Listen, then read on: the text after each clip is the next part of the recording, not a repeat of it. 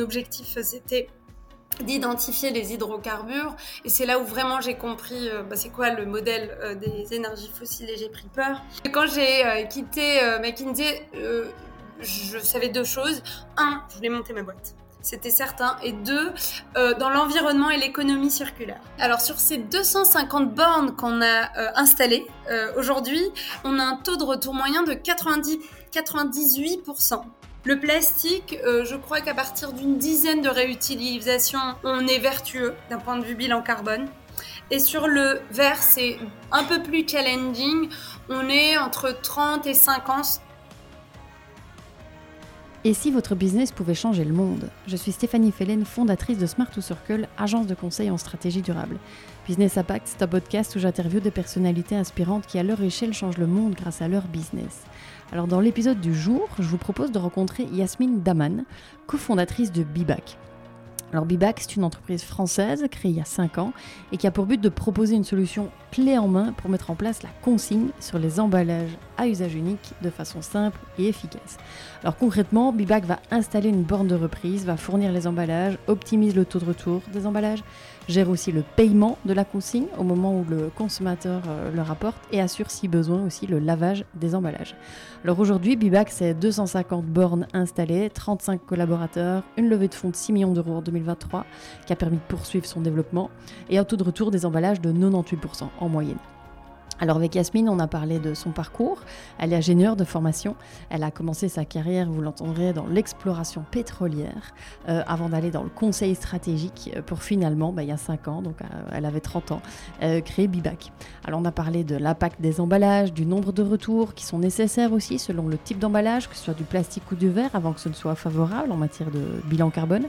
On a parlé du de rentabilité du modèle de Bibac, mais aussi de la preuve de la rentabilité du modèle de consigne pour les restaurants et autres utilisateurs de Bibac, euh, ou encore de législation sur le sujet. Bref, un épisode passionnant et surtout une invitée inspirante. J'espère que cet épisode vous plaira. Si c'est le cas, bah, comme toujours, dites-le moi et puis euh, dites-le à Yasmine et puis surtout partagez ce contenu autour de vous. C'est le meilleur moyen d'inspirer un maximum de personnes à changer le monde grâce à leur business. Je vous laisse découvrir notre conversation. Très bonne écoute.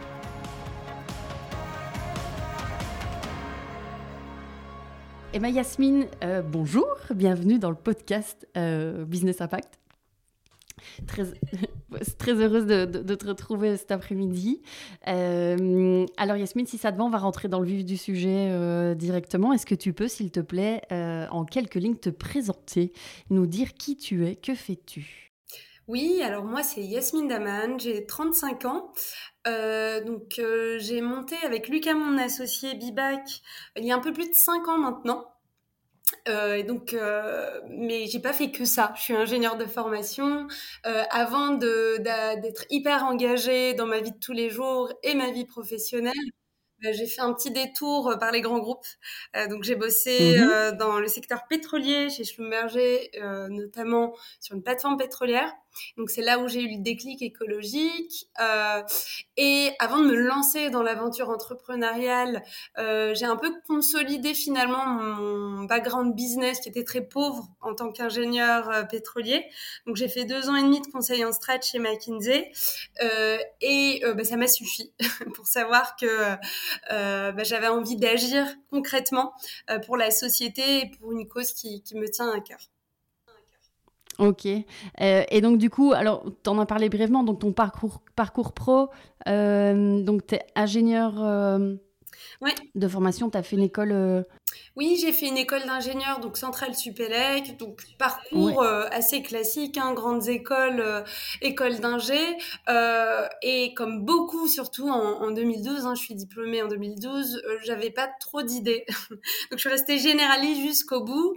Je me mhm. suis spécialisée en énergie donc énergie fossile, euh, renouvelable, etc. Et euh, bah, je suis une nature curieuse. Euh, et donc à l'époque, j'avais en fait, il y avait un seul truc que j'avais pas envie de faire, c'était de travailler à la défense. j'avais envie d'exotisme, d'aventure, de voyage. Et bah, je me suis dit que le pétrole, il n'y en avait pas en France et que c'était une bonne manière de voyager. donc ça, c'était le premier Pourquoi pas? Ouais. Et deux, bah, à l'époque, enfin depuis beaucoup de Enfin, euh, enfin, ça date pas d'hier, hein, le, euh, la pollution des énergies fossiles. Euh, on pointait du doigt le pétrole, mais on savait pas trop pourquoi. Enfin, en tout cas, moi, j'avais envie de comprendre euh, pourquoi c'est si polluant, pourquoi c'est si mauvais et irréversible comme modèle. Euh, et donc, du coup, j'étais aux premières loges euh, sur des plateformes pétrolières, euh, au moment où elles euh, on, on, forait le puits. Et donc, moi, j'analysais euh, tout ce qui se passe en fait à l'intérieur du puits. Mon objectif, c'était d'identifier les hydrocarbures. Et c'est là où vraiment j'ai compris euh, bah, c'est quoi le modèle euh, des énergies fossiles et j'ai pris peur. Et donc pourquoi je te dis ça? C'est que euh, en gros en 2012 quand j'étais diplômée il n'y avait pas trop cette sensibilité de donner du sens à sa vie professionnelle. À l'époque la tendance c'était faire un grand groupe gagner beaucoup d'argent et être ultra carriériste. Euh, et donc les startups, euh, bah, ça n'existait quasiment pas dans mon écosystème ce mot. Euh, et je me souviendrai toujours, euh, j'avais des amis très peu qui bossaient pour des petites PME. Je me suis dit oh là là les pauvres. Enfin à l'époque c'était ça la réaction. Et aujourd'hui c'est l'inverse. Euh, mhm. c'est bah, les, les, les étudiants qui sortent de grandes écoles et qui vont dans des grands groupes, on leur dit waouh, ah ouais, en fait, euh, tu tu t'es même pas posé de questions, quoi, le pauvre.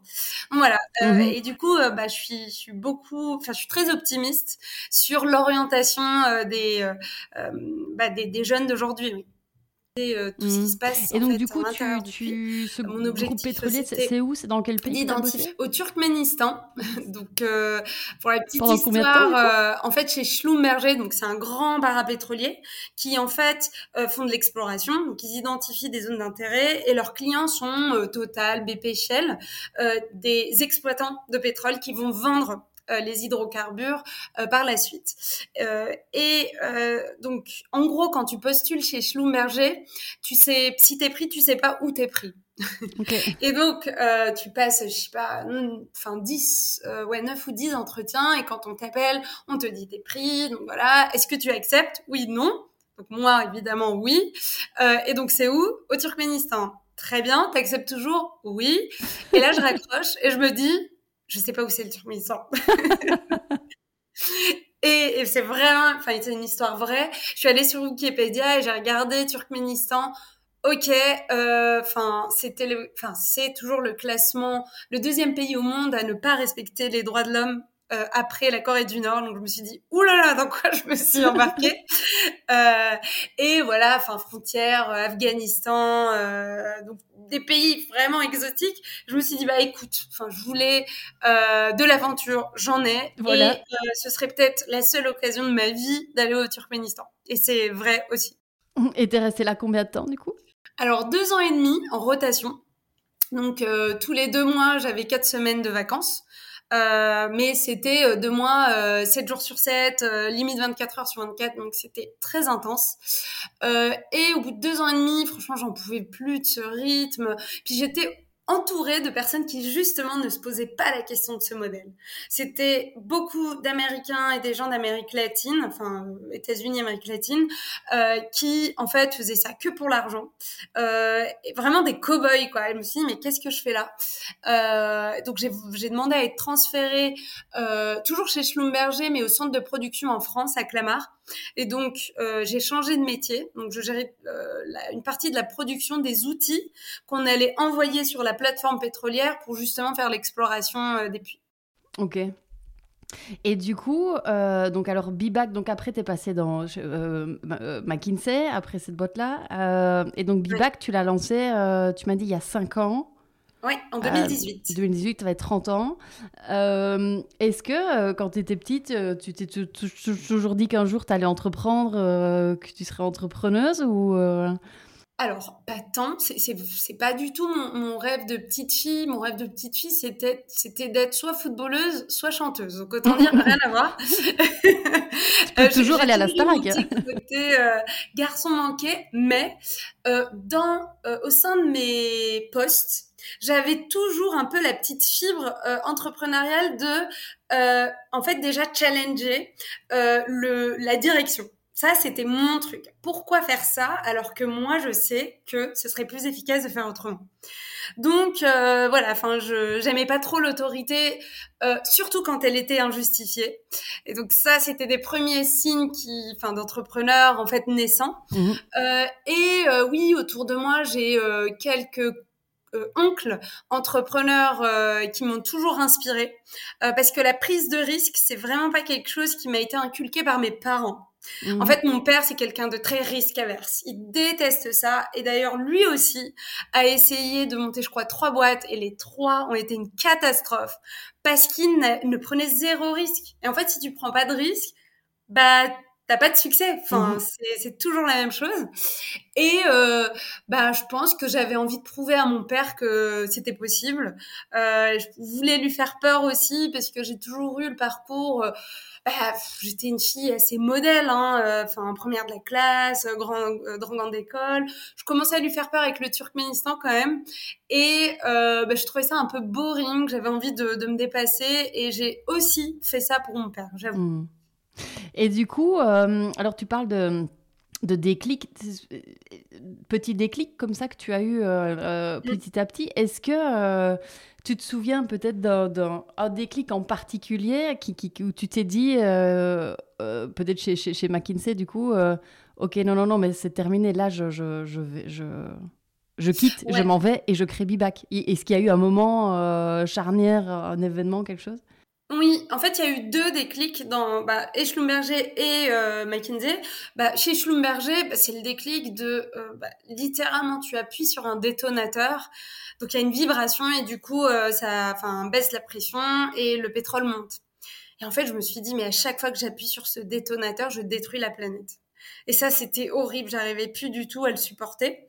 Donc voilà, premier déclic écologique où je me suis promis un jour de combattre ce modèle donc on y est. Euh, et euh, chez McKinsey, déclic euh, de workaholic. Pourquoi? Parce que je me suis dit, je le suis, j'adore travailler. Enfin, c'est quelque chose qui me nourrit intérieurement. Euh, mais je me suis toujours dit, mais à quoi bon bosser pour une cause qui ne me touche absolument pas? Alors, euh, McKinsey et Schlumberger, c'est des superbes écoles, mais moi, pour le coup, la mission de McKinsey, c'était finalement d'optimiser la richesse des plus riches. Non, j'avais pas envie. Euh, et, euh, et du coup, je me suis dit, bah, le meilleur moyen d'avoir de l'impact vraiment tel que moi je l'entends, c'est de créer mon propre euh, business. Euh, voilà. Et du coup, alors, ça aurait pu être autre chose que Bibac Complètement. Euh, pour le coup, je crois beaucoup aux planètes qui s'alignent. Parce que quand j'ai quitté McKinsey, je savais deux choses. Un, je voulais monter ma boîte c'était certain. Et deux, euh, dans l'environnement et l'économie circulaire. Les déchets euh, et la consigne, c'est venu petit à petit, euh, de fil, euh, enfin au fil des rencontres, de lectures, euh, parce que bon, ce que je dis pas, c'est que entre Schlumberger et McKinsey, euh, je me suis lancée en politique. donc on l'a lancé entre entre les deux, enfin avec une bande de potes, un parti politique qui s'appelle Génération Avenir donc on s'est présenté au régional 2015 euh, de Paris. Et euh, notre objectif, c'était de prouver que on pouvait faire de la politique sans avoir une formation politique et donner la parole aux jeunes mmh. sur plein de, de, sujets divers et variés. Et moi, j'avais la cogestion des énergies renouvelables et la gestion des déchets. Et c'est là où j'ai compris qu'il y avait un énorme problème, déjà mmh. en Ile-de-France, et donc, du coup, je me suis passionnée euh, par ce sujet et je me suis dit, ouais, il y a quelque chose à faire, il y a un problème, donc il faut des solutions, donc il y a un business. Mm. Euh, et, euh, et, en quittant McKinsey, euh, j'ai vraiment creusé ce sujet. Euh, j'ai voyagé pas mal en Afrique après avoir quitté McKinsey et le déclic pour le coup de la consigne, ça a été au Sénégal parce que en fait, euh, il y a que le modèle de consigne hein, pour les sodas euh, servis dans des, euh, commercialisés dans les bouteilles en verre. Euh, rien n'est jetable, tout se réutilise. Et je me suis dit, mais enfin, si on a un problème monstrueux de recyclage, c'est à cause du volume qu'on ne cesse d'augmenter en générant des déchets. Et donc, si on réduit le, déchet euh, à la source, bah, on pourrait bah, contourner le problème et du coup le régler de manière beaucoup plus vertueuse. Euh, et donc voilà, c'est vrai que le mot déclic me convient beaucoup parce que moi je fonctionne beaucoup au déclic. Je suis quelqu'un de très impulsif qui m'écoute aussi. Enfin, quand j'ai un appel, bah j'y vais quoi. Mm. Les déchets et, du coup, euh, et la consigne c'est venu petit à petit, pas lancé euh, de fil, enfin au fil des rencontres, de lecture. comment ça s'est fait Parce que bon, ce que je dis pas, c'est qu'entre Schlumberger et McKinsey. Bah, du coup, quand je suis rentrée du Sénégal, je me suis dit, bon, la consigne, il y a un truc à faire. Euh, et euh, bah, j'ai commencé à bosser sur des modèles, mais vraiment avec les modèles, les pardon, les méthodos de McKinsey. Euh, et euh, ça ne me suffisait pas parce que c'était beaucoup trop scolaire. Et j'avais cette espèce de croyance de euh, bah, tant que j'ai pas mon idée, je vais pas en parler parce que je suis pas sûre, j'ai un peu honte, voilà. et en fait, à un moment, je sais plus, enfin, j'ai échangé avec d'autres euh, ex-entrepreneurs et entrepreneurs à ce moment-là. Ils me disaient, mais non, enfin, en fait, il faut que tu en parles pour justement mûrir la solution, la faire grandir et, euh, et c'est en plus à ce moment-là où tu vas rencontrer ton futur associé. Parce que moi, euh, je me voyais pas du tout entreprendre seule. Ça me correspond pas du tout ce mode de travail. Et ils avaient raison. Du coup, un jour, euh, euh, je me suis inscrite à un meet-up entreprendre au féminin. Euh, donc, du coup, il y avait que des femmes qui avaient un projet enfin, de business et on devait chacune pitcher notre projet. Et au moment où moi j'ai pitché, il y a une femme qui me dit ah mais franchement, il faut trop que tu rencontres Lucas parce que un, je suis sûre que vous allez matcher et deux, bah, en fait, il pense à la même idée que toi. Euh, et du coup, bah, je l'ai écouté. J'ai du coup contacté Lucas qui m'a répondu tout de suite. On s'est vu deux jours plus tard et ça a été vraiment un coup de foot professionnel. Euh, on ne se connaissait ni d'Ève ni d'Adam. Et euh, la première fois euh, qu'on s'est vu, bah, on a parlé six heures de consigne. Bah, vraiment. et on s'est dit bon, je pense qu'il y a du potentiel. et à partir de ce jour-là, en fait, on s'est plus quitté. On s'est dit bah, qu'on allait se revoir tous les jours. On a bossé 10 heures par jour tous les jours jusqu'à ce qu'on décroche notre premier contrat avec Biocop, un retailer, euh, sur le modèle de consigne avec une borne euh, en supermarché une borne de consigne. Euh, et on s'est dit que bah c'était à ce moment-là qu'il fallait s'associer. Donc cinq mois après notre rencontre. Ok. Alors du coup, euh, est-ce que tu peux présenter, pour ceux et celles qui ne connaissent pas, on n'en a pas encore vraiment parlé, hein, du, cœur, euh, du cœur du sujet du jour, bah, donc Bibac, euh, qu'est-ce que c'est? Alors, Bibax, c'est vraiment euh, la modernisation de, systèmes de consigne. Donc, nous, on va gérer toute la partie réemploi de l'emballage. Donc, on va accompagner euh, nos clients, donc en général euh, les restaurateurs, qui veulent supprimer l'emballage jetable et mettre en place un modèle pérenne d'emballage réutilisable. Donc nous, c'est quoi notre solution? C'est toute la tech qui va leur permettre d'optimiser cette gestion. Et donc, la solution, elle prend déjà la forme d'une borne automatique. Donc, c'est une machine qui va récupérer tous les contenants qui vont être retournés par le consommateur final. Donc, comme une poubelle intelligente qui va reconnaître les emballages via un QR code unique. Euh, et donc, sur ce QR code, euh, on a encodé plusieurs informations. Donc, le type de contenant, food ou boisson, par exemple, euh, euh, le entrée plat dessert et le montant de la consigne. Et donc du coup, on va collecter de la donnée et on, euh, on va euh, rembourser de manière automatique le consommateur sur son moyen de paiement le montant de la consigne.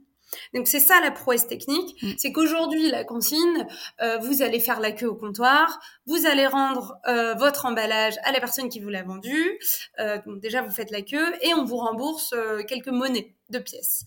et ben ça c'est fini, on va dématérialiser le remboursement de la consigne sur le moyen de paiement le plus répandu sur ce point de vente. Donc typiquement sur une cantine d'entreprise on va rembourser sur un badge entreprise, puisque tout le monde paye avec son badge entreprise. Donc, il, va suffire simplement de scanner le badge entreprise comme sur un distributeur automatique de snacks, et hop, bah, ça débloque directement 2 euros de remboursement de consigne.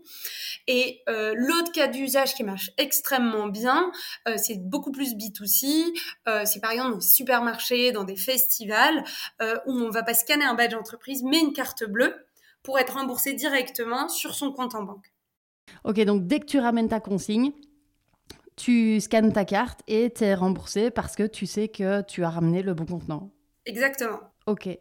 Euh, est-ce que tu as quelques chiffres euh, sur Bibac aujourd'hui euh, C'est combien de bornes Puis après, j'ai plein de questions plus, plus techniques sur les contenants, etc. Mais, aujourd'hui, Bibac, c'est plus de 250 bornes installées en France et au Benelux. Donc on en a chez vous aussi. T'en as où en, Belgique Alors, quand je dis Benelux, en Belgique, là, on est en train de, signer, mais au Luxembourg, on en a trois. Euh, on en a euh, sur le site de La Poste. Euh, et le deuxième site, c'est une autre banque. Il me semble que c'est la BNP. Ok. Et donc, tu m'as dit que combien de bornes en tout C'est plus de 250. Ouais. Et en termes de bah, impact environnemental, on a permis d'éviter plus de 2 600 emballages jetables. Euh, donc voilà, et c'est assez exponentiel parce que euh, bah, en, 2018, voilà, il y a eu un, un démarrage euh, bah, assez lent, comme toute startup qui se mhm. respecte. Et depuis des ans, on, est en forte croissance. Donc euh, notre objectif, c'est d'atteindre autour de 10 millions cette année. Donc c'est assez challenging. Ok. Et du coup, en termes de secteur d'activité, donc tu parlais de la restauration. Euh, donc la restauration d'entreprise, euh, les festivals. Euh, est-ce qu'il y a d'autres secteurs qui, qui, sont potentiellement concernés? Ah, Typiquement, en fait, tu vois, je, te l'avais envoyé, je, pense au supermarché. Ah, parce qu'en réalité, l'emballage, l'emballage à usage unique, il est absolument partout. Complètement. Alors, cette pizza aussi. En fait, pour ta pizza, c'est pareil.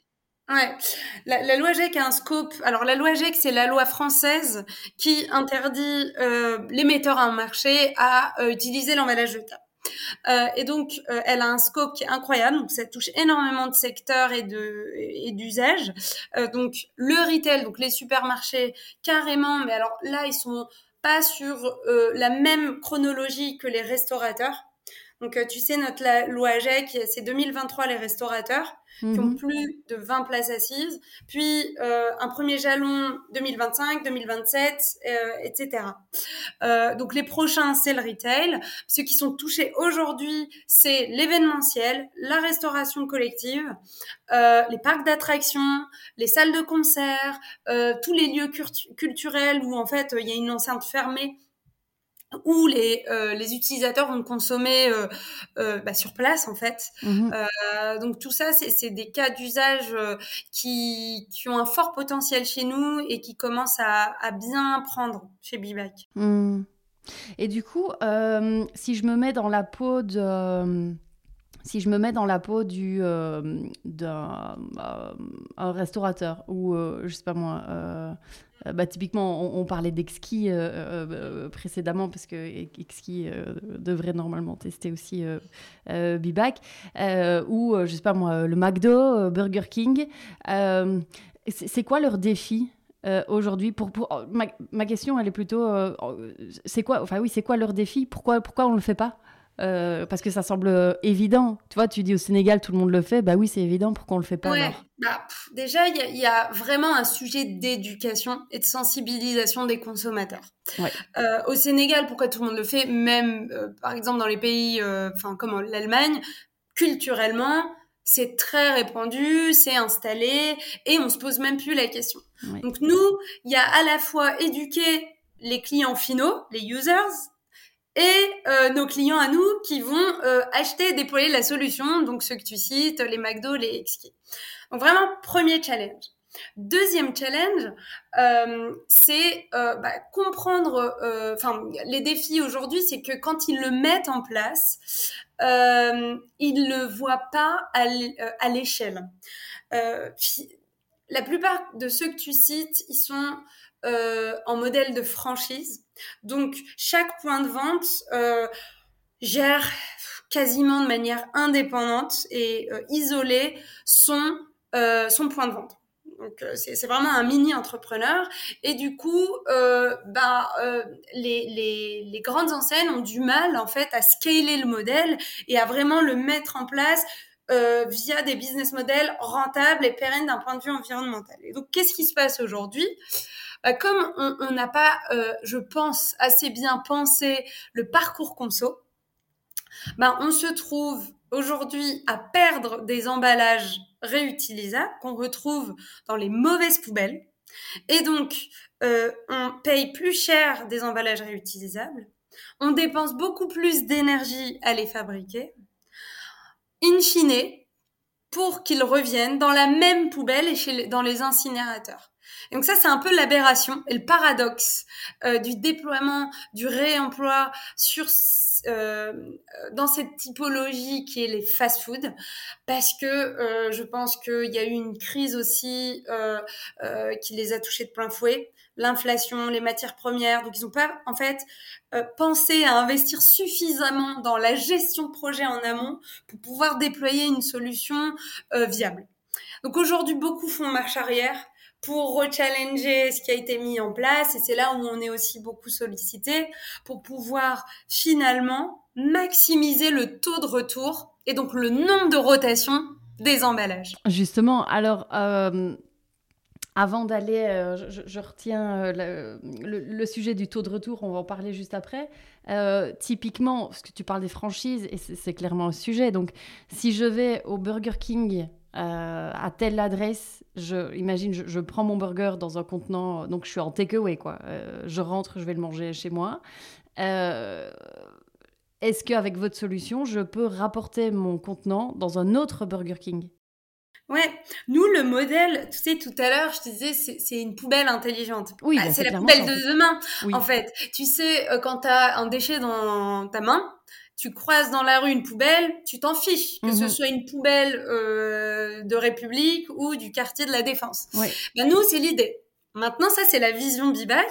Mais aujourd'hui, euh, bah déjà, on, on, bosse pas avec euh, la fast-food parce que euh, ils étaient pas prêts, tout simplement, à mhm. recevoir notre solution. Mais demain, euh, on rouvre le dossier c'est l'idée. C'est je vais dans un Burger King A, je prends un portée, je peux déposer euh, mon, ma barquette réutilisable dans n'importe quel bibac mhm. euh, que je croise. Donc la première étape, c'est dans n'importe quel Burger King. Ouais, et puis, parce qu'il faut que ça reste dans un réseau. Pourquoi? Pour des raisons évidentes de personnalisation de l'emballage. Voilà. Parce que un McDo va pas accepter de récupérer des emballages de Burger King. On n'y est pas du tout. Et l'étape d'après, dans 10 ans, soyons fous, ben c'est un, euh, pas de branding d'emballage. Tout le monde a le même emballage. Et que les bornes bags soient universelles. Donc mhm. elles s'en fichent que les emballages viennent de Burger King. Euh, L'idée, c'est de massifier tous les retours des emballages d'avoir une économie d'échelle et les dispatcher ensuite à n'importe quel euh, distributeur partenaire du réseau. Mhm. Et en fait, il y a que comme ça qu'on va pouvoir proposer des modèles économiquement rentables, mais même d'un point de vue environnemental. Parce que si tout le monde utilise les mêmes emballages, mécaniquement, on va tous les réutiliser plus de fois. Mhm. Mhm. Alors, du coup, euh, une fois que le contenant est rapporté est-ce que vous vous occupez du lavage ou est-ce que c'est le partenaire qui s'occupe lui-même du lavage ou les deux sont possibles? Alors les deux sont possibles. Euh, donc Bibac, tu sais, je t'ai dit, c'est une euh, solution tech. Donc nous, mm. notre cœur de métier, c'est vraiment la tech, le logiciel à l'intérieur de la machine. Donc, on va paramétrer euh, euh, bah, tout ce que, toutes les règles en fait de remboursement liées aux emballages mm-hmm. et euh, la tech liée au hardware. Les machines, c'est à nous, on les entretient, voilà. Maintenant, il y a deux options. Soit le lavage est géré par nos clients donc par un exquis qui a une plonge, très mhm. bien, du qui s'occupe aussi de vider la machine et de les transporter à son propre euh, mhm. centre de lavage, soit nos clients ne veulent pas ou ne peuvent pas laver eux-mêmes, et dans ce cas-là, on les connecte au laveur le plus pertinent, donc le plus proche en général, qui pourrait euh, s'occuper de cette logistique retour. Et comment on les connecte? Bah, Via la data parce que notre machine, elle est connectée. Et donc, à chaque fois que euh, bah, la machine est, bientôt pleine, on va envoyer des notifications bah, à tous nos laveurs et tous les logisticiens qui ont été euh, associés au point de vente euh, en question. Le but étant, là, j'anticipe les détracteurs qui disent oui, enfin bon, si c'est pour faire 350 km après pour les laver, du coup, ça sert à rien, autant, enfin blablabla. Je suppose que tu as déjà entendu 10 000 ah, fois ce euh, genre de, de, remarques. Bah, c'est le nerf de la guerre. Euh, nous, ce qui compte, c'est que l'ACV, l'analyse de cycle de vie, soit positive. Euh, si j'ai un point de vente à Paris et que je lave à Marseille, euh, je peux tout de suite te dire que ça ne marchera pas. Euh, sauf si on a des milliards d'emballages, mais on n'y est pas du tout. maintenant, nous, on va attribuer le laveur le plus pertinent et donc je t'ai dit le plus proche aussi. Et aujourd'hui, nous, il n'y a pas un. le, je crois que le la distance entre le point de vente et le centre de lavage la plus euh, élevés, je crois que c'est 50 km aujourd'hui. Ouais, donc en termes de, en termes d'ACV, c'est ok, ça, ça, ça, tient la route. Alors c'est ok, euh, mais c'est pas euh, euh, automatique dès le début. Mhm. Pourquoi? Parce qu'une ACV, elle est positive à partir d'un certain nombre de réutilisations de l'emballage. C'est ce que je disais tout à l'heure. Justement, voilà. Donc, vous en êtes où? Enfin, je suppose que vous avez des stats, évidemment, sur, sur, le sujet. Est-ce que les gens ramènent, rapportent leur emballage? Oui, alors sur ces 250 bornes qu'on a euh, installées euh, aujourd'hui, on a un taux de retour moyen de 90, 98%. Donc qui est énorme. Donc il n'y a que 2% des contenants qui ne reviennent pas. Énorme. Voilà. Donc ça c'est le taux de retour moyen. Maintenant, euh, on a fait notre propre ACV et il y a deux catégories d'ACV. Il y a l'ACV qui concerne nos contenants plastiques réutilisables, donc typiquement ceux de la fast-food qui aiment beaucoup euh, cette catégorie-là, et euh, l'ACV lié aux emballages en verre. Mhm. Et donc pour les deux, on a ce qu'on appelle euh, un threshold, donc un, on va dire, on bascule du côté, on va dire vertueux de l'ACV sur deux niveaux différents. Le plastique, euh, je crois qu'à partir d'une dizaine de réutilisations, on est vertueux d'un point de vue bilan carbone. Et sur le verre, c'est un peu plus challenging. On est entre 30 et 50, 50 pardon. Euh, tout dépend euh, du, de la typologie du site. Et donc, pourquoi je dis ça? C'est que nous, grâce à notre data, on peut vous dire vous, Exki, point de vente République, euh, en moyenne, vous avez réutilisé, je dis n'importe quoi, 15 fois vos, euh, vos emballages. Euh, la moyenne, mais aussi par contenant individuel, je peux vous dire que cette tasse-là, vous l'avez réutilisée 13 fois. Et donc, on peut vous donner votre impact carbone et l'ACV quasiment en temps réel.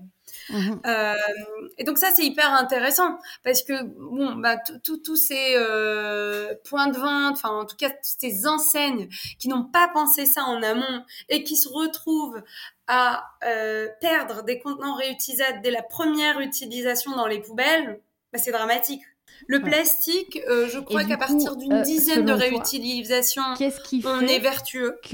D'un point de vue bilan euh, carbone. est si élevé? Et sur le verre, c'est euh, et ben c'est vraiment toute l'expertise de Bibac. Nous, mhm. quand euh, on est euh, sollicité par un client, on va comprendre euh, la typologie. On va comprendre les habitudes sur site, on va comprendre l'offre qui va euh, vendre et on va comprendre le positionnement. Et en fonction de ça, on va le, orienter nos clients sur le modèle incitatif le plus pertinent et qui va maximiser ce taux de retour. Mhm. Donc, je te donne un exemple. Euh, on est euh, bah, en cantine d'entreprise. Euh, le modèle, le parcours qui fonctionne bien, c'est la consigne. Pourquoi? Parce que euh, je vais rajouter 1-2 euros euh, par contenant et euh, bah, vraiment tout de suite après mon repas ou quand je le souhaite, bah, je peux récupérer mes emballages, mes, le montant de ma consigne et du coup l'avance liée à la consigne n'est pas un frein parce qu'on a souvent eu oui mais bon si je débourse 4 euros de consigne tout de suite ça fait exploser la note. Oui mais mmh. en fait comme je suis vraiment dans une cantine d'entreprise, le délai moyen de remboursement, il est de 20 minutes juste, euh, juste, euh, vraiment juste après euh, que j'ai fini. Pour ceux qui ont un panier moyen vraiment très très très très faible, donc typiquement on bosse de plus en plus avec les hôpitaux, le panier moyen donc, du personnel soignant, il est plus ou moins faible. Donc si je paye mon repas vraiment tout, entrée plat dessert 2 euros, ça n'a aucun sens de rajouter 2 euros de, ou 4 euros de consigne. Mhm. Et donc, on va mettre en place ce qu'on appelle des modèles de caution. Donc, je vais emprunter gratuitement l'emballage, mais je vais laisser un certain délai au user pour rendre l'emballage. S'il l'a rendu, bah, en fait, comme nous, on a toute la traçabilité, j'annule la caution. Donc euh, la personne n'a rien payé. Si la personne ne le rend pas au bout de, je dis n'importe quoi, une semaine, là on va débiter un certain montant. Ok. Voilà, donc on, on va vraiment adapter le parcours en fonction du, du site euh, pour maximiser ce taux de retour. Ok. Et typiquement, en termes de, de contenant, donc c'est aussi, euh, enfin en tout cas chez nous, chez certains clients, bah, c'est toujours un sujet de se dire, bah oui, mais euh, il faut encore trouver, est-ce que c'est ça, c'est ça, euh, est-ce que c'est mis en emballage donc euh, en verre, transparent, plastique Si c'est en plastique, est-ce que c'est du plastique recyclé? Donc vous, vous ne fournissez pas les emballages, vous travaillez avec des partenaires ou vous fournissez les on les fournit, mais on ne les fabrique pas. On les fournit parce que aujourd'hui, en soi, le marché est encore trop peu mature pour pouvoir leur dire bon, nous c'est que la tech, mais pour le reste, le lavage, les emballages, vous vous euh, débrouillez. Mhm. En fait, on est une solution clé en main où on va penser même le modèle en amont avec vous, hein, parce que parfois il y a des clients qui viennent, ils ont même pas sourcé les, les emballages réutilisables. Donc on va les aider, on va faire un diagnostic, on va designer la solution, mais vraiment complète de A à Z, de, du sourcing au contenant à la mise en place du parcours conso jusqu'au lavage. Et ensuite, le qui fait quoi? Bah là, euh, on est vraiment les chefs d'orchestre. Mm. Nous, on fait vraiment le cœur de métier, la tech, et après, on fait appel à des prestats pour le reste, Mhm. notamment la partie livraison d'emballage. Donc, on ne fabrique pas, on conseille, puis on, euh, on, livre des emballages qui sont fabriqués par euh, euh, nos partenaires industriels et fabricants d'emballages. Ok. Et typiquement, alors en termes d'emballage, bête question, mais est-ce que je suis en train de réfléchir à tous les, tout, tout ce que moi, potentiellement, au quotidien, j'achète, tu, tu, vois, pour manger Est-ce qu'un sandwich, euh, tu peux avoir un emballage tu vois, transparent qui, qui, qui est Oui. euh, euh, mou, enfin, tu vois ce que je veux dire, mou, Oui, ou bien, euh, je sais pas, moi, je pense euh, au sushi. oui.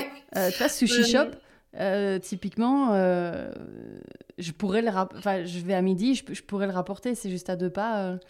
Alors nous, on a un catalogue de contenants standards qu'on utilise depuis 5 ans, qui ont testé, euh, qui ont été testés, approuvés, compatibles avec le modèle euh, de consigne, donc qui fonctionne très bien. Il y en a une cinquantaine de références. Et dans les 50 références, il y en a pour tous les goûts. Pour les fast-food, pour les sushis, euh, pour les boissons fraîches, chaudes, etc. Euh, alors, la seule exception, ben, c'est celui que tu as cité en premier, c'est le sandwich, qui est vraiment pas pratique euh, et compatible avec un emballage réutilisable. Et moi, je dis toujours à mes clients, il faut aussi faire preuve de bon sens. Si ergonomiquement, c'est pas compatible, euh, n'oublions pas que euh, le but c'est aussi de vendre des sandwichs et Mhm. deux, euh, bah, en fait il y a des solutions alternatives qui sont quand même très peu euh, très faibles en impact carbone, qui sont Mhm. par exemple le wrapping euh, en papier, compostable, etc. Alors parfois c'est des fausses bonnes solutions, il faut faire attention euh, au sourcing, etc. Mais alors celui-là on le met pas du tout. Enfin le sandwich il est écarté. Et deuxièmement il y a une raison aussi très bête, hein, c'est que la loi AGEC a euh, fait une dérogation sur le wrapping. Donc euh, la loi AGEC dit euh, tout emballage jetable est proscrit, Mhm. sauf tout ce qui est wrapping. Tout ce qui est wrapping, donc tout ce qui est euh, enveloppé, donc sandwich enveloppé ou burger enveloppé. Voilà. Ok. Ah oui, c'est juste parce qu'il y a les burgers aussi qui sont enveloppés. Ouais. Euh, Bon, ou les alors, pitas, euh, ou enfin les, les durum euh, aussi. euh, Comment? Les durum. Euh, les. Oui, c'est ça, tout ce qui Euh, est, euh, tout ce qui est wrappé. Alors, euh, pour le coup, ça veut pas dire qu'on ne propose pas des emballages réutilisables pour les burgers. hein. Euh, J'ai beaucoup de clients en festival qui le demandent parce que le wrapping, c'est bien, euh, mais c'est pas hyper pratique, c'est pas hygiénique, voilà. Euh, pour la petite histoire, euh, la dérogation, c'était un gros lobby des fast-food qui ne voulait pas, en fait, euh, mettre des emballages réutilisables pour les burgers. J'imagine. Euh, ok, alors du coup, euh, peut-être une petite question. euh, Petite question plutôt sur vous, votre modèle. Puis, tu parlais de, de, votre croissance, etc. J'ai lu que vous veniez de lever, si je ne me trompe, 6 millions d'euros, correct, pour pouvoir. Pour pouvoir, alors de, ce que je, ne sais plus où j'ai lu cet article, hein, mais je disais pour prendre le leadership sur le marché du réemploi. Est-ce que c'est mission accomplie selon toi? Alors, euh, c'est mission en continu, pas accomplie. Pourquoi? En fait, euh, c'était pour maintenir notre position de leader. Nous, en 2018, on était les seuls mhm. à déployer ça. Euh, et aujourd'hui, euh, ben, c'est assez challenging de maintenir notre position de leader. Parce qu'il y a un paysage concurrentiel, parce que, bon, bah, il y a des, euh, euh je dirais, il y a des besoins qui évoluent. Du coup, c'est quand même euh, hyper complexe euh, de, de, de, satisfaire, en fait, tout le panel de nos clients. Et puis, quelque part, il y a de la place pour tous. Donc, c'est mhm. très bien qu'il y ait un paysage concurrentiel euh, maintenant, ça fait euh, un an et demi maintenant qu'on a levé, donc ça commence à faire euh, longtemps hein, sur l'échelle d'une startup et des levées de fonds. J'ai l'impression que ça fait mm. ça fait dix ans. on est sur la bonne voie. Hein, enfin, le leadership c'est c'est ok, mais on, on, on a aussi pour ambition d'aller capter des nouveaux marchés. Euh, sur lesquels on n'est pas leader. Donc, je t'ai cité l'événementiel, les festivals. Euh, ben, on n'est pas leader, on, on, est des challengers. Donc, mhm. euh, c'est cool aussi cette position, c'est qu'on arrive euh, en deuxième. Euh, et, et, donc, c'est assez agréable d'arriver après quelqu'un et du coup juste euh, proposer les améliorations de la personne qui est passée avant nous. Euh, et ensuite, euh, bah, le challenge de 2024, c'est la rentabilité. Ouais. Donc du coup, alors, deux, trois questions effectivement là-dessus. Est-ce que il y a un événement ou un fait euh, auquel tu t'attendais pas du tout euh, depuis le lancement de Vibac, si tu fais euh, la rétrospective sur les cinq dernières années, un truc là aujourd'hui où tu te dis oh là là ouais non mais ça ça je m'y attendais pas. bah carrément. En gros, rétrospective, on a levé des fonds fin 2022 euh, et euh, la stratégie, elle était toute faite. Euh, le passage de la loi, c'était 1er janvier 2023. On avait levé des fonds et du coup, c'était le scale assuré. Pourquoi? Parce que Paris, la loi est passée, tout le monde se met au réemploi. Erreur. non, ben non, ça c'est, je dirais peut-être une erreur de, de jeunesse. Mmh. Ou, mais quand même, il y avait des signaux de marché où, euh, je sais pas si tu te souviens, euh, McDo avait énormément communiqué sur ses fortes ambitions euh, liées au réemploi, et donc ça avait créé une espèce de momentum autour du réemploi faramineux. Il y mhm. avait euh, ceux qui étaient en avance et les autres, et donc du coup, ça a créé un moment, un mouvement de panique de ceux qui n'étaient pas bien préparés au réemploi. Donc, euh, on a eu une belle croissance au premier trimestre et boum, ça s'est écroulé. Ça s'est écroulé pour deux raisons. Crise inflationniste, euh, les restaurateurs ont été touchés plein de fouets et, ils ont juste dépriorisé le réemploi. Euh, et deux, bah, en fait, il y a une espèce de laxisme bah, assumé du gouvernement par rapport aux contrôles et aux amendes qui n'ont mhm. pas qui ne sont pas tombés l'année dernière. Et du coup, l'un dans l'autre, euh, bah, en fait, on a eu un marché qui, qui a juste stagné. Mhm. Et donc, du coup, c'est là où on, bah, en fait, on s'y attendait pas du tout à ça. Ok. Et du coup, alors peut-être une question, je, fais, je, rebondis, mais tu parles du, du euh, de l'inflation, d'un petit le, problème hein, que, que, beaucoup de restaurateurs et beaucoup d'industries ont connu l'année dernière.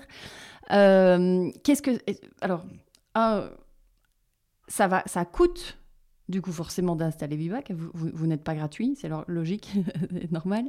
Euh, mais est-ce que, alors je suppose que vous avez déjà peut-être fait ce genre de calcul, ok ça coûte, mais sur le long terme, c'est pas censé coûter puisque tu achètes moins d'emballage. Ah ouais. Ça rapporte euh, financièrement. Bah, euh, moi, je suis, j'ai été biberonnée à euh, au business en fait. Hein. un business ne peut pas tourner sur le long terme s'il n'est pas rentable. S'il n'est pas rentable pour moi, Bibac, et pour mes clients. Voilà. Donc voilà. Donc ça veut dire quoi? Ça veut dire que au moment de la phase de diagnostic, de design du modèle opérationnel et économique, on fait un forecast sur la rentabilité économique et du coup, on, de manière très transparente, on communique au client le break-even. À quel moment il va rentabiliser sa solution? Mhm. Et à quel moment, en fonction du volume et le nombre de rotations et ça, le taux, de retour, il va l'atteindre plus ou moins vite. Donc, D'où l'intérêt de mettre en place une solution comme la nôtre qui va optimiser en fait mhm. euh, ce, modèle.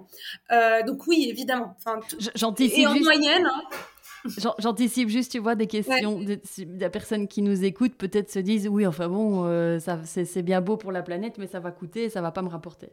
Bah, tu vois. Ah bah tu fais bien parce que c'est le premier, euh, la première, on va dire, objection euh, qu'on nous communique, c'est bah ouais, mais bon, enfin c'est un centre de coût et pas du tout retour sur investissement. Et ben en fait non, ça c'est des croyances. Mm. ça au contraire, c'est si la grande enseigne le fait seul et mal, ah bah là, je peux vous dire que c'est un gouffre financier. Si mhm. c'est pas pensé en amont sur un modèle qui va scaler et euh, être rentable. En revanche, si on pose euh, bien le modèle en amont, si on l'exécute très bien et si on ajuste les process, c'est rentable dès même la première année. Ok. Ah ouais, donc c'est super rapide. Oui. Ok. Euh, qu'est-ce qui t'obsède, toi, aujourd'hui? La vitesse du marché du réemploi. c'est euh, bah parce que, enfin, évidemment, on est lié euh, à, un, un business qui est lié à une loi, donc il est tributaire aussi de la vitesse, euh, de la mise en application euh, de cette loi. et deux, bah la bascule en fait. moi, ce qui m'obsède, c'est à quel moment on va tous basculer vers mm. ce modèle, parce que il y a une espèce de schizophrénie entre ce que les entreprises et les consommateurs déclarent oui, la consigne c'est bien, le réemploi c'est bien, on va tous y aller, et versus ce qu'ils font réellement. Et donc c'est vraiment ça qui m'obsède, à quelle vitesse on va y aller. Euh, et oui, je pense aussi euh, la rentabilité de ma boîte, c'est vraiment mon, challenge. Et je dirais euh, ma fierté aussi. Enfin, c'est, je vis vraiment, je pense, la période la plus excitante de ma vie d'entrepreneur atteindre la renta, c'est vraiment le summum et la consécration, je pense, de la vie mm. d'une startup. je confirme, le, Graal. Euh, alors, du coup, ça me permet d'aller vers mes, dernières questions. On va doucement euh, clôturer notre échange. Euh, parce que tu dois partir chercher ta fille. Hein. Ah Très important. sur, par rapport à ce qui t'obsède, donc tu dis à quel moment il va, il va arriver ce, ce point de bascule? D'après toi, il faudrait quoi, du coup, pour drastiquement révolutionner ce secteur euh, aujourd'hui? Il faudrait quoi? Bah, que les amendes tombent réellement, qu'il y ait des audits et des amendes. Alors, je te parle pour la France, parce que la France, on fonctionne beaucoup comme ça, bâton, carotte. Mhm. Euh, si on attend de manière très passive que nos clients aient le déclic eux-mêmes, il ne se passera rien du tout. Mhm. Parce que c'est très confortable, nos habitudes. En fait, c'est la conduite du changement. Pourquoi changer quand mon modèle est rentable et euh, que tout se passe bien? Enfin, mhm. Je, n'ai aucun intérêt moins industriel. Euh, et deuxièmement, oui, c'est un bouleversement de modèle. Le, réemploi, c'est pas simple du tout. Donc c'est pas simple. Je suis pas motivée par une une, une amende qui, qui fait une espèce d'épée Damoclès. J'y vais pas. Mhm. Et est-ce que tu es euh, optimiste par rapport à l'avenir quant aux enjeux climat? Euh, moi, je suis de nature très optimiste et je pense que quand on est entrepreneur, on est obligé de l'être. Sinon, euh, c'est douloureux les, les, espèces de montagnes russes. Mmh. Euh, maintenant, encore une fois, hein, quand je vois euh, l'état du gouvernement français, le remaniement ministériel et la place de l'écologie dans tout ce beau monde, j'ai peur. Alors, je suis pas pessimiste, mais j'ai peur. Mmh. Ça veut dire quoi? Ça veut dire qu'il va falloir redoubler d'efforts de lobby, parce que moi j'en fais, hein, j'interpelle euh, les, chefs de cabinet, les ministères, euh, parce que c'est moi aussi mon devoir de faire un retour d'expérience de la mise en application de cette loi. Euh, et donc ça veut dire, juste dire que je vais devoir beaucoup plus me battre pour rendre cette cause prioritaire.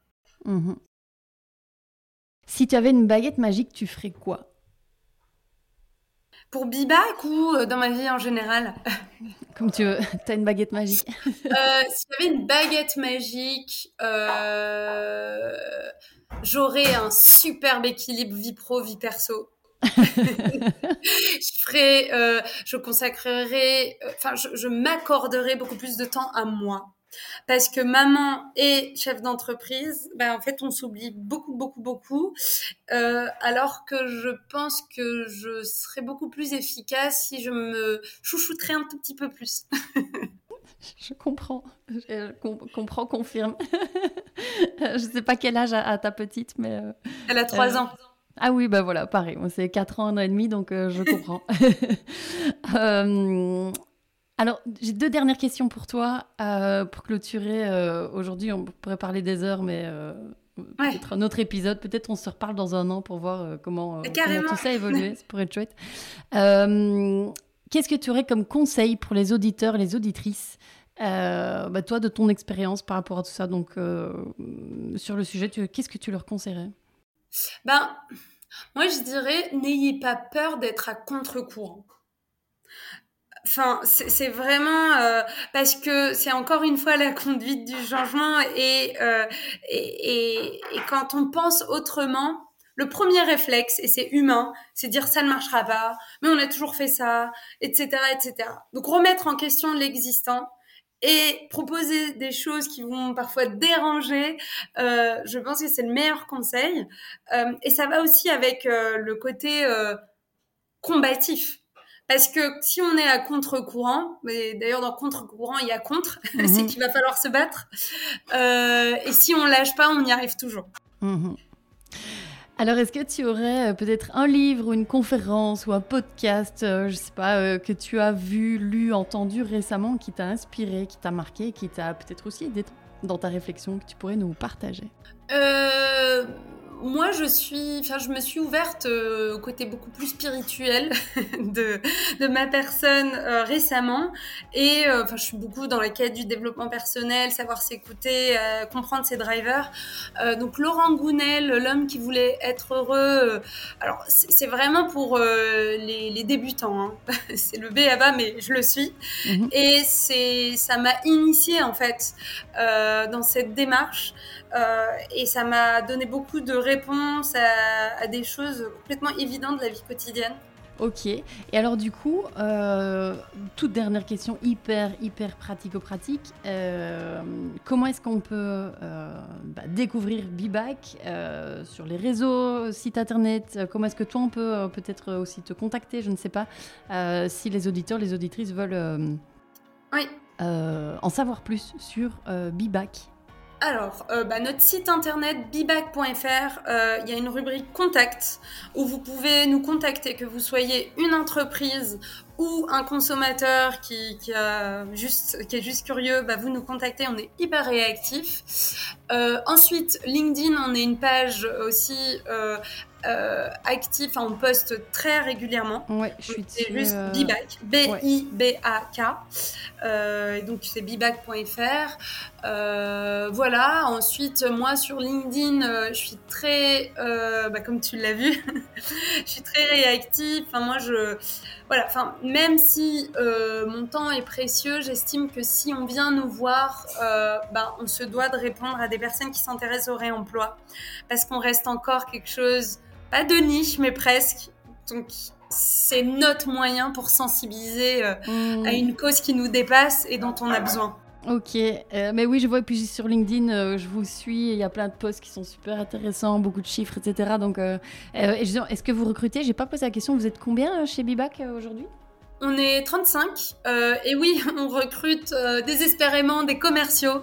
Donc si vous avez l'âme d'un sales qui avait envie de vendre une solution qui a du sens, on recrute. Ah, super, bah tu vois, voilà, heureusement que, que, que, j'en parle. Euh, donc là, je suppose sur LinkedIn, il y a toutes les infos, puis sur le site certainement. Ouais, welcome to the jungle. Ah oui. c'est vraiment là où il y a toutes ah nos fiches de poste. Alors j'ai parlé des commerciaux parce ah oui. que je suis aussi directrice des bah, commerciales, mais il y a plein d'autres postes, pardon à pourvoir sur ah Welcome to the Jungle, page Bibac. Ok, top. Écoute, de toute façon, je, voilà, vous pouvez aller voir euh, en ligne. Je mettrai ça aussi dans les notes de l'épisode euh, si besoin. Donc euh, voilà. Écoute, Yasmine, ben, merci beaucoup.